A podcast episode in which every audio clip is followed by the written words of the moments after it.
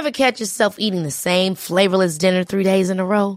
Dreaming of something better? Well, HelloFresh is your guilt-free dream come true, baby. It's me, Kiki Palmer.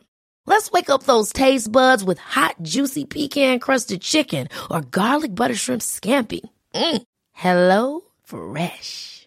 Stop dreaming of all the delicious possibilities and dig in at HelloFresh.com. Let's get this dinner party started.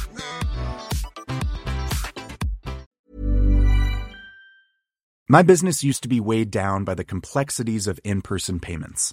Then, Stripe Tap to Pay on iPhone came along and changed everything. With Stripe, I streamlined my payment process effortlessly. No more juggling different methods. Just a simple tap on my iPhone and transactions are complete. What's truly remarkable is how Stripe caters to all my customers' preferences. Whether they're using cards, Apple Pay, or other digital wallets, Stripe ensures a smooth checkout experience every time. Setting up Stripe was a breeze, taking just minutes to get up and running. From local markets to global retailers, Stripe helped me expand my reach and grow my business with ease. To learn how Tap to Pay on iPhone and Stripe can help grow your revenue and reach, visit stripe.com/tapiphone. Coming up on DTNS, French digital tax compromise, the new number 2 in smart speakers, and the most annoying thing about the iPhone revealed. This is the Daily Tech News for Monday, August 26, 2019 in Los Angeles. I'm Tom Merritt. And from Studio Feline, I'm Sarah Lane. And I'm the show's producer, Roger Cheng. Yes, I am back from 2 weeks of doing Sword and Laser in Ireland, covering WorldCon, and just taking a little break in France. If you want to hear more about that, of course, Good Day Internet, our expanded show, is full of my praises for my Irish tour guide, and hopefully some other things as well. So go check that out at patreon.com/DTNS. Let's start with a few tech things you should know on the... NASA officially opened the Aitken supercomputer at the Ames Research Center in Silicon Valley. Capable of 3.69 petaflops of theoretical performance, Aitken uses 46,080 second-gen Intel Xeon cores and 221 terabytes of storage. Aitken's uses a modular design to save energy and easily expand compute or data storage capabilities, supporting up to 16 additional modules. An earlier prototype was able to save 2 million kilowatt hours of power and over 3 million gallons of water in 2018 using a similar design. The supercomputer will first get to work modeling and simulating the entry, descent, and landing to the moon for the Artemis project. Oh, cool. I'm looking forward to that. NVIDIA and VMware announced a partnership to let virtualization of GPUs on-premise or in the cloud using VMware Cloud on AWS. NVIDIA's vCompute server will provide the virtualization framework and is optimized to run on VMware's vSphere. This will, or do you say vSphere? This will allow a single GPU to be shared by multiple users, as well as aggregate GPUs for larger techs. Compute server will support NVIDIA's data processing and machine learning libraries called Rapids, as well as containerized applications. All right, let's talk a little bit about that French digital tax piece. Yes, French President Emmanuel Macron. Yes, just, you know. Yes, my French. Yeah, Tom gets it. He was in France recently. Announced that he and U.S. President Donald Trump have agreed on a compromise regarding French taxation of tech companies. So essentially, France will continue with its current plans to tax tech companies under a new Organization for Economic Cooperation and Development, or OECD, framework, which they agreed will happen next year. The framework is meant to tax companies based on where they operate, not where they're headquartered. The current French plan requires that marketplace and advertising companies that generate more than 750 million euros in global revenue and 25 million euros in France to pay 3% of French revenue in taxes. That impacts mostly U.S. tech companies. Tax paid under this French scheme before the OECD framework is implemented will be used as credits for the OECD plan, and any overpayments will be refunded. So, okay. What's actually going on, and then what it means. If you didn't quite follow that, maybe a short way of explaining it is France wants to have a law that taxes companies that otherwise avoid tax in France by headquartering themselves, say, in Dublin. A lot of companies do that and say, oh, well, all of our taxes are under Ireland, which Ireland has a lower tax rate. So France is trying to say, hey, if you're making a lot of money, you're making a lot of revenue in France, we should get a cut of that. That, of course, angered the United States, who said, yeah, but the way you wrote this law pretty much targets U.S. companies.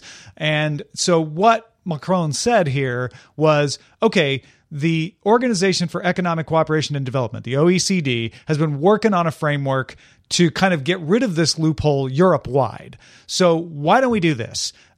We will implement our version of this, and when the OECD comes in with their version, which everybody is going to have a say in, then we'll basically retroactively apply it. And if companies had paid more under our scheme, we'll give them money back. Otherwise, we'll credit it towards their OECD taxes. Now, whether the U.S. actually has said, great, that's cool, then we don't have a problem with that, is somewhat unclear, but it seems to at least be the hope of France.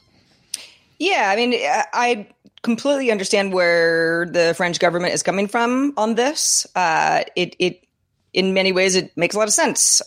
Okay, you can headquarter wherever you are, but if there's enough operation happening in our country, there's some taxes that have to be implemented.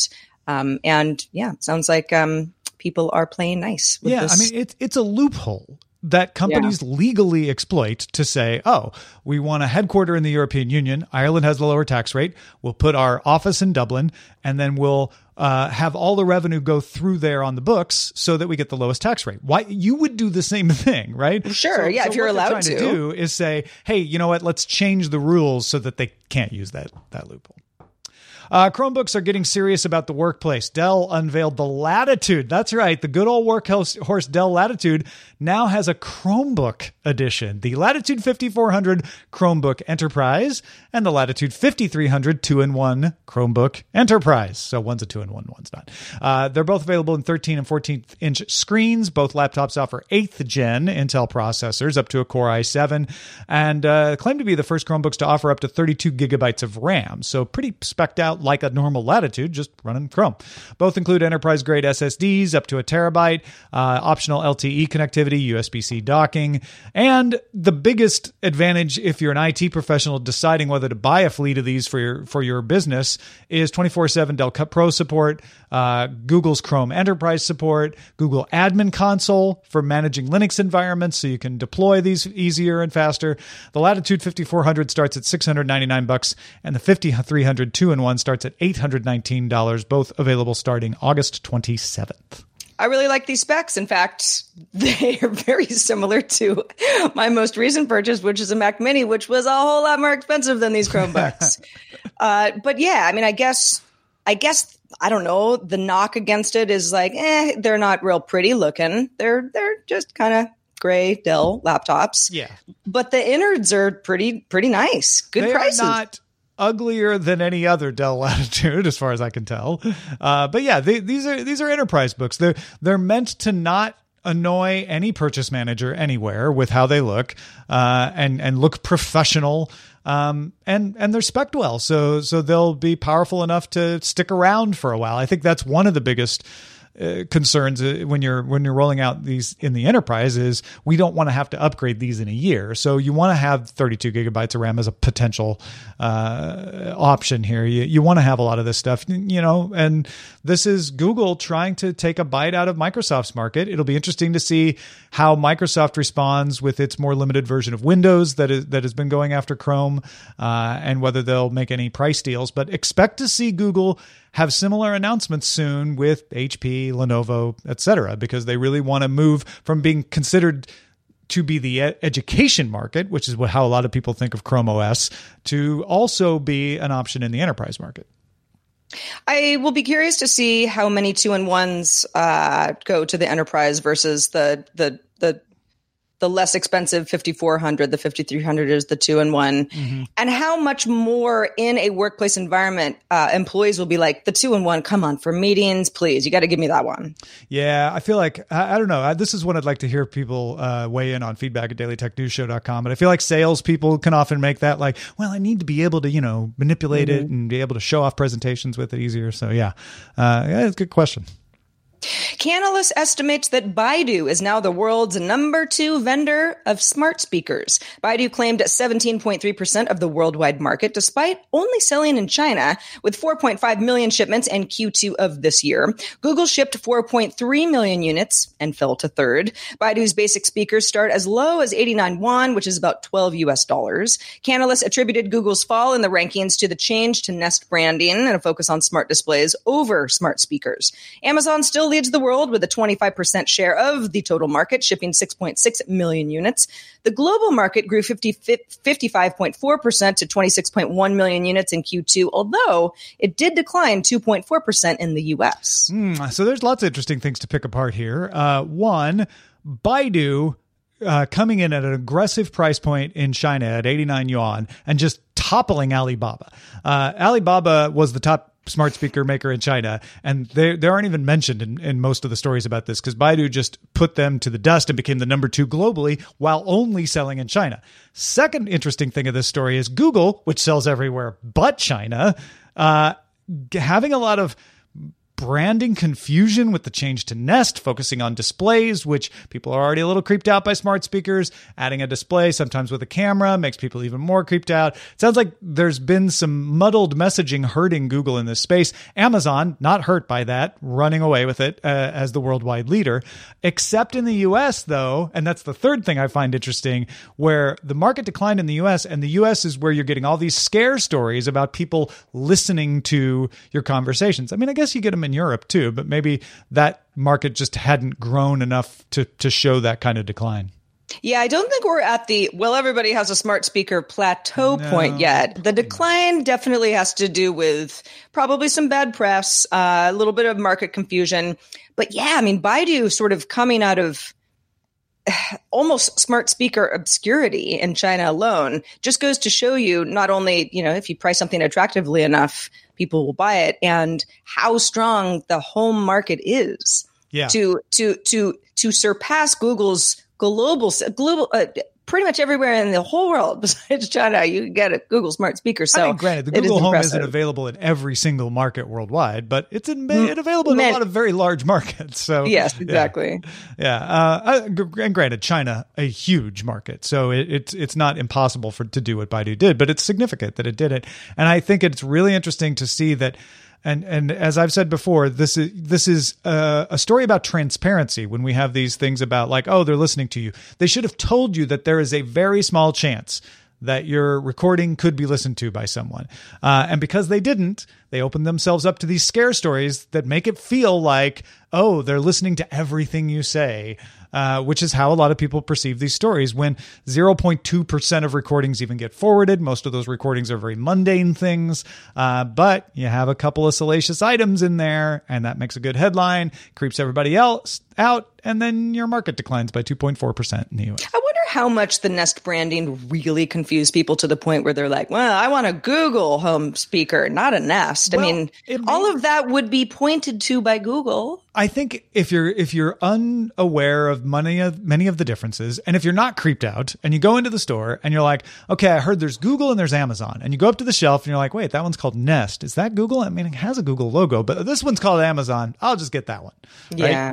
It causes enough friction that it doesn't stop people. It's not like they sold zero, right? But it might slow some people down. Also taking part in the G7 meetings in France was Australian Prime Minister Scott Morrison, announcing his government will seek to create a framework to block domains that host extremist material. So this is, they want to do a thing to do a thing. A 24/7 crisis coordination center would be set up to monitor the internet and look for extremist content. Australia's e-safety commissioner would then be in charge of determining on a case-by-case basis whether material should be blocked or not. Specific criteria have yet to be determined, but they'll know it when they see it, I bet. The commissioner will work with companies to be able to block the content quickly during an attack. So They need to set up a thing, they need to define a thing, and then they need to figure out how to get the tech companies to do the thing, right? Whether it's the telcos blocking the domain, or if it's particular sites like YouTube or Facebook removing stuff. Large tech companies and telcos, therefore, have until the end of September to tell the government how they'll cooperate with the scheme. Now that they've told them they want to do this vague thing, it's on the tech companies and the telcos to tell them how to do it. The Australian government is also considering legislation to force tech companies to improve overall safety. That's even a little farther in the offing. Okay. So first thing, it sounds like this is all a great idea. You know, the government's like, we shouldn't have to see this stuff. It's hurting our community. The tech companies need to be on board, but we don't exactly know how to implement this. So at the end of September, tech companies, come to us and let us know what you're going to do to help us meet our initiative. Yeah, I feel like this is the worst example of government by press release. You're taking a very specific example and a very horrible example, and I don't mean to minimize that, with what happened in Christchurch. And you're saying, let's create an entire system based on making sure that you don't have live streaming like that again. And that's just going to lead to disappointment, because that is not what's going to happen again. And you don't really, it's very clear to me that they don't really know what they're looking for and how to stop it. They just want to make it look like they're doing something to stop a horrible thing from happening. And so while I laud the goal of saying, we should not have a world in which someone can live stream themselves killing people, I'm not sure this is the best way to achieve that goal. Well, yeah. I mean, and if you go, a little bit further with what the government also wants to do, which is introduce legislation to force a Facebook Live to not exist, for example, because it's sort of like, okay, well, how does that? How do we make sure that something like that doesn't happen? Well, the tool would have to not exist, and the tool would have to not exist on lots of other platforms where they also exist. So that is, I mean, that would be a big turnaround for how the world works right now. Yeah, I'm more and more of the opinion that's an area worth investigating is the fact that companies don't curate more because they don't. For multiple reasons, they don't curate more. Some of them think that the algorithm is better. Some of them know that the algorithm brings more streams. And they just can't get off that. They just can't let go of that huge amount of traffic.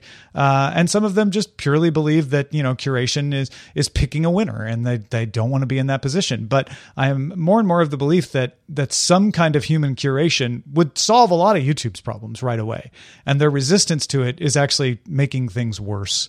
Not making things better. And that is an area to investigate. See if I'm right, see if my instincts bear something out, but also figure out how to actually change things to disincentivize bad content from being picked up and spread. Well, if you've ever wondered why things show up at the top of search results, I've got an interesting story for you. Let's all scratch our heads on this. Monday, the Google Webmaster's Twitter account responded to a post from July 29th by Suhask93, that's the Twitter handle, that asked if referral traffic was considered as a ranking factor in search. The response read, "Hi, Suhas. No, traffic to a website isn't a ranking factor. If you're starting to get relevant traffic and users love your site, that's a good start, though." Now, on the SERoundtable.com website, which talks a lot about SEO, readers have joined in with a range of skepticism about this response, from cogent theories on what Google actually might be doing, like monitoring backlinks, and then a lot of sarcastic posts like, websites themselves, not a ranking factor. Yeah, this caught my eye today because I think maybe privileging some sites or incorporating the idea that sites get a lot of traffic would improve search results, because then you wouldn't have these gamified sites that have zero visitors otherwise showing up at the top of search results. I think sometimes when you're looking for things on Google, it's a mess. It's worse than it was in the early days, because there's all these sites you have to wade through to go, no, that's just SEO. That's just gaming the system. Okay, here's the actual thing. So I feel like Google really has to take that into account somehow. Oh, sure. I think it's weird, too, that this post happened about a month after the original question, but maybe they're just, getting through the backlog. Who knows?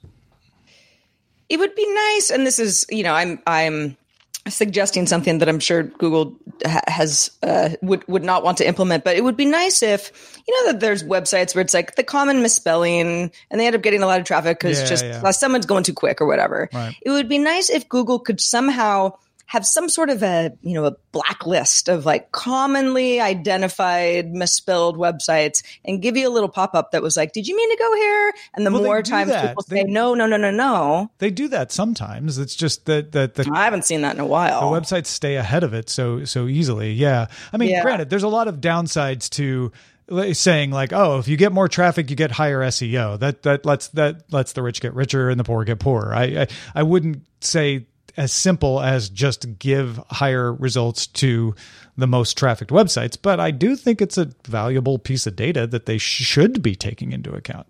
Yeah. And balancing it out with a lot of other factors. So they don't want to appear to be making the rich richer. I think that's what that's about. Hey, folks, if you want to get all the tech headlines each day in about 5 minutes, subscribe to dailytechheadlines.com. Do it now.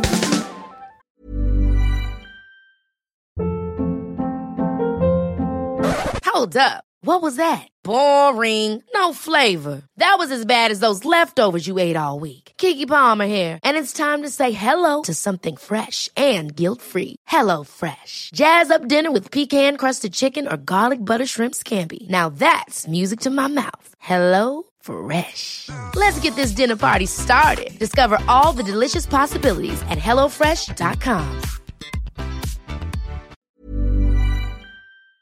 My business used to be weighed down by the complexities of in-person payments. Then, Stripe Tap to Pay on iPhone came along and changed everything. With Stripe, I streamlined my payment process effortlessly. No more juggling different methods. Just a simple tap on my iPhone and transactions are complete. What's truly remarkable is how Stripe caters to all my customers' preferences. Whether they're using cards, Apple Pay, or other digital wallets, Stripe ensures a smooth checkout experience every time. Setting up Stripe was a breeze, taking just minutes to get up and running. From local markets to global retailers, Stripe helped me expand my reach and grow my business with ease. To learn how Tap to Pay on iPhone and Stripe can help grow your revenue and reach, visit stripe.com/tapiphone. The Claude 3 model family from Anthropic is your one-stop shop for enterprise AI. With models at every point on the price-performance curve, you no longer have to make trade-offs between intelligence, speed, and cost. Claude 3 Opus sets new industry benchmarks for intelligence. Sonnet strikes the perfect balance between skills and speed. And Haiku is the fastest and lowest cost model in the market, perfectly designed for high volume, high speed use cases. Join the thousands of enterprises who trust Anthropic to keep them at the frontier. Visit anthropic.com/Claude today. We're back. CNET's Patrick Holland posted an impassioned plea Sunday titled, Apple needs to fix the iPhone 11's buttons so accidental screenshots go away. His overall column is full of a lot of things he yearns for, including a stylus. He has some Note 10 envy, USB-C, in-box Bluetooth headphones, the ability to use the back of an iPhone as a wireless charger. But the one that seems to have struck the chord is when he writes, the volume buttons don't need to be directly across the screen from the power button. Seriously, I take so many accidental screenshots. My gallery is full of images of my lock screen. Stagger the buttons so there's room to put a finger for the extra leverage I occasionally need to change the volume. Android fans, you could take a breather and chuckle right now, but for us iPhone users, Sarah, this is a regular source of pain. Oh, it is. Keep dreaming about those in-box Bluetooth speakers or headphones, rather, Patrick. That's not happening. But it's funny. I actually have the opposite problem of Patrick because I take a lot of screenshots, sometimes because I want to take a screenshot and sometimes because my eyes are bad and I take screenshots so I can read things that are too small. I take a lot of screenshots and I'm constantly using the volume down button by accident instead of the volume up button. And everybody knows that just makes my screen go to sleep. So then I have to like open up my phone again and then take the screenshot. But it's mildly annoying, mild inconvenience, but drives me up the wall. And I agree that the buttons, you know, yes, you feel them and you know what everything does. And yet I am constantly making mistakes. And that's not my only gripe with my current iPhone because More than once now, I have dialed 911 and successfully gotten through to a dispatcher while I was jogging with my phone safely in a snug fanny pack. Nowhere near me trying to like SOS anybody. And it just got squeezed in the pack? Yeah, and sometimes, my flashlight will be on when I take my phone out of my bag. I'm like, why is the flashlight on? Because you can do that while it's locked. You can take photos while it's locked as well. But I also, again, mild annoyance, the volume will hit something. So I'm listening to a podcast and I'm kind of like, why is the volume's going away? And, sometimes I can do it from my Bluetooth wireless earbuds. And sometimes I got to rummage through a purse or what have you. But the calling 911 thing is like, I am mortified and I do not want to waste a 911 dispatcher's time. And I absolutely didn't mean to do it, but I was simply running. I have done the 911 thing. I generally notice it before it becomes a problem, but it's usually when it's when I'm jogging too. And I take the phone out and I'm holding it because maybe I want to change a podcast, change my mind, or I'm like, oh, you know what? I want to listen to a baseball game right now. And I'm holding it and I'm waiting for a good moment to stop and do that. Right. And suddenly I'm hearing, right. I'm like, oh, and the crap. First time you hear that noise for somebody who hasn't, like, maybe you've done it on purpose. You actually called 911. What? Yeah. Yeah, the first time I was like, well, that's a kind of an aggro ringtone someone has around me. And then I was like, I think it's me. Oh, it must be an Amber Alert. Oh, gosh, I'm calling 911. I've been lucky enough to be able to catch it before it ever got picked up. But yeah, I'm sure they get it a lot. If there's any 911 dispatchers in the audience, let us know if that annoys you or relieves you that it wasn't, in fact, an emergency. Maybe it's if it's a rampant problem. Yeah. Because the first time it happened, I went, well, that was embarrassing. And then the second time I was like, this is a problem. This is a user interface problem that's like above and beyond like, hey, I wish the buttons were staggered a little bit better. But I do hear that, the button issue is another one. I used to take screenshots of Audible all the time because I had this weird thing with my headphones where I would press pause and then they wouldn't come off pause, right? I'd do the tap on the earphones to press pause and they wouldn't come off pause. And so I would take the phone out, and as I'm reaching in and taking it out, I would accidentally take a screenshot. So, I definitely had that problem for a long time. The earbuds don't seem to do that anymore. They don't seem to lose it. But on my recent vacation, as you can see, I was taking the 10 line to the 8 line. While holding my phone running to the train stop, I made sure that I took a screenshot and there's a couple of pictures, and then, oh, look, there, I did it again. So, yeah, it happened to me just on this most recent trip. Roger, you're an Android user. Do you have anything like this? Do you have any versions of this that happen to you on Android? Kind of, but you can change, like, even in Android OS, you can tweak some of the basic stuff, like the buttons and what they do.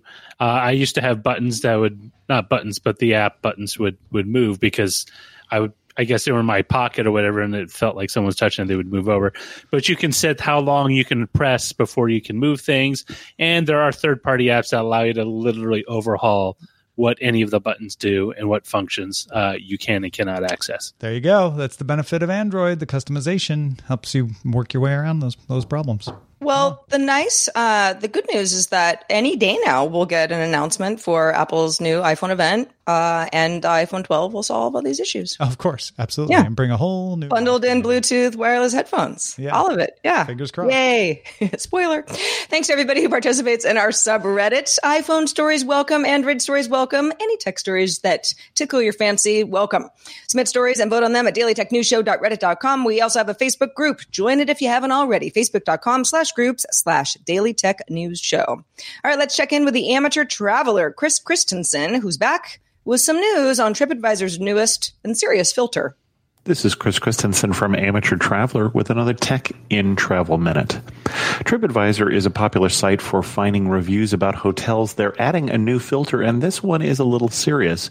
They're basically adding a filter that will let you find which accommodations, restaurants, and tours have had reports of sexual assault, rape, or sexual harassment. They're basically going to flag particular hotels that have safety warnings, but they're going to look at reviews with safety warnings that include rapes, drugging, sexual assault, robberies, and they're researching other safety filters that include if the neighborhood of the hotel is walkable at night or if it has 24/7 security. So they were under some pressure to do this, but I think it's a good move on TripAdvisor's part, and so another reason to use them to try and find a safe hotel room, which I think we can all agree we would like. This is Chris Christensen from Amateur Traveler. Yeah, a very serious topic, but when you're staying in a city you're unfamiliar with, you may not realize, you know, where the riskier areas are, or if a hotel is just happens to have a risky clientele or something. Yeah. Yeah, I have definitely stayed in some hotels where I was like, it wasn't even so much that the hotel was bad, but I was like, oh yeah, I wouldn't stay in this area again. Yeah. So no, yeah, I've done the same. Yeah. Little heads up, never hurt us. Absolutely. In the mailbag today, Carol wrote in about our discussion with Justin Robert Young last Thursday about robocalls and how awful they are. Carol says, I want to tell you about my anti-robocall strategy. I have an Apple Watch to get all my non-call notifications on. So I have my phone set to Do Not Disturb with contacts and still get all those notifications. I call this the nuclear option. I get about one per day average, she's talking about robocalls, over the last month, but even that's too many. They seem to have slowed down for me lately. Yeah. Wow. That's an interesting way of doing that. I feel like mine have slowed down too. I bet they're going to pick up as we get closer to the election though, because we're going to get lots of those robocalls, but yeah. Oh, my healthcare robocalls are on a tear right now. I mean, I definitely, I think I said last week was particularly bad. I said something like I was getting 5 a day. That's probably not the average, but the average is at least 3. Yeah. I even got them. I got two over the past 2 weeks when I was out of the country. So it was very easy for me to know that they were not calls that I wanted to take because I'm like, no one would be calling me right now. Yeah. Well, it's usually like, do you know anybody in North Dakota? No. Did they leave a voicemail? No. Okay. Yeah. Well, I don't care. Whoever that is. Didn't care about me enough to, see an area code that I don't recognize and I'll look it up. Not because I'm going to answer the phone, because I'm like, what area code is that? Like, yeah. Oh, 571 Nevada. Hi. I had no idea. Yeah. Well, thanks for writing in, Carol. Always good to hear solutions of what's working for our community and especially our patrons. Thank you to our patrons for making the show what it is. Yes, our goal each month is to get one more patron than last month, and you could be the person that puts us over the top. Become a DTNS member, get an ad-free RSS feed, special episodes from myself on how we do the show. I'll be back to doing those editors' desks this week. Special episodes looking back on the tech news of the past and more. Sign up at patreon.com/DTNS. And special treat if you're in Austin, Texas. Tomorrow, I will not be on DTNS again. I know, I just got back, but I'm traveling to Austin for the Out of Bounds Comedy Festival to take part in a live night attack with Brian Brushwood and Justin Robert Young. So come on by and visit. It's downstairs at the Hideout Theater in Austin, Texas. $10 cover charge gets you 2 openers plus the live night attack as the headliner of that particular section of the comedy festival. Doors open at 8. I think it's running from 8:30 to 10. It says on the website. You can go check it out at OOBfest, oobfest.com. That's no B at the beginning, just oobfest.com, and see the schedule there. And hopefully I'll see some of you when we're in Austin. Very cool.